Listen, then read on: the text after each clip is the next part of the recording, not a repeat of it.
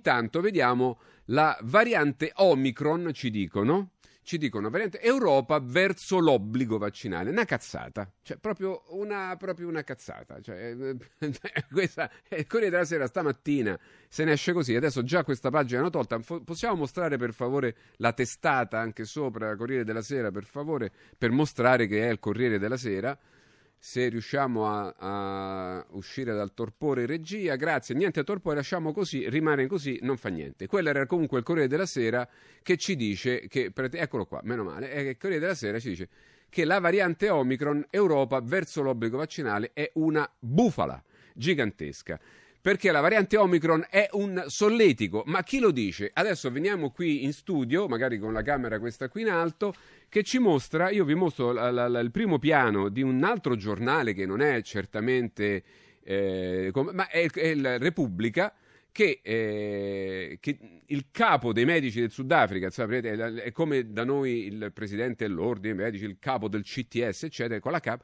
dice praticamente così ho scoperto Omicron, ma non allarmatevi, i sintomi sono molto lievi. Cioè, non è un raffreddore, cioè, sta accadendo quello che accade sempre, cioè che ogni variante, questo virus sta, sta, sta, sta cedendo spazio e passo. Ecco. Allora, però, siccome noi fra cinque minuti dobbiamo, uh, dobbiamo, uh, abbiamo un collegamento, intanto io nella seconda parte leggeremo questa cosa. Intanto salutiamo il nostro ospite e chiediamo cosa ne pensa di queste cose che abbiamo Alessandro visto. Meluzzi torna a trovarci. Buongiorno, benvenuto. Ciao Alessandro, ciao, ciao. Buongiorno, buongiorno a voi. Ma penso penso quello che ho sempre pensato, cioè sì. che questa strategia generale non ha molto a che vedere con la clinica delle malattie respiratorie e delle coagulazioni, questo mm.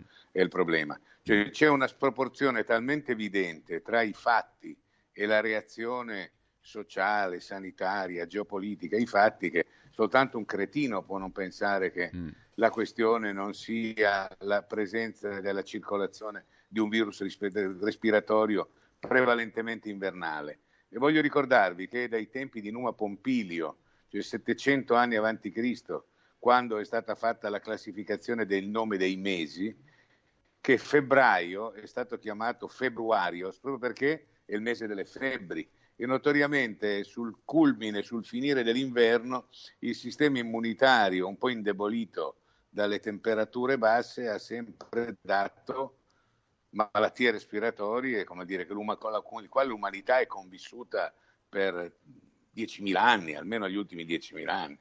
E quindi e infatti scusami, eh, scusami Alessandro completamente il funzion... prego. Ecco, no, scusami, proprio sulla base di quello che tu stai dicendo adesso, c'era un'altra immagine che noi non avevamo usato perché prima in regia eh, c'è stato un po' di, di, di, di maretta, eh, che però possiamo vedere adesso che è una notizia apparsa sul Corriere della Sera del 2018 che praticamente ci dice che le terapie, eccolo qua, Milano, terapie intensive al collasso per l'influenza, già 48 malati gravi, eh, molte operazioni rinviate, stiamo parlando, vedi, gennaio 2018, cioè, voglio dire, questa storia che d'inverno arrivano, arrivano le influenze e le terapie intensive si riempiono di malati che hanno ovviamente altre patologie, perché alle persone sane l'influenza arriva, passa e se ne va, come è sempre successo, no? Ma se una persona ha gravi patologie o ha una certa età molto avanzata, con problemi, eccetera, ovvio che finisce in terapia intensiva. Ma eh, Alessandro, questo è sempre successo o no? Ma è sempre successo, sì, cioè voglio dire, riflettete un attimo su un dato. Noi siamo vissuti già nella nostra vita storica, diciamo io ho 66 anni, con una situazione nella quale tutti gli anni, puntualmente, nel mm. mese di ottobre, novembre, dicembre, arrivavano i primi raffreddori e la gente diceva, quando già iniziavano, si cominciava a parlare di la grande epidemia influenzale, questa non è ancora l'influenza, questi sono virus parainfluenzali, ortoparamixovirus, coronavirus, stiamo parlando di virus tipicamente delle malattie da raffreddamento. Poi sì. nel mese di gennaio arrivava la grande ondata della 1H1, cioè della grande influenza rispetto alla quale era stato selezionato già da mesi il ceppo che sarebbe arrivato. E allora arrivava la Hong Kong, la cinese, l'australiana, mm. la sì. suina, l'aviaria, capite? E quindi di volta in volta in volta veniva messo in circolazione una fiala con un virus che doveva coprire dalla vera grande influenza. Poi arrivava la primavera e le cose naturalmente si scioglievano come la neve dei ghiacciai al sole.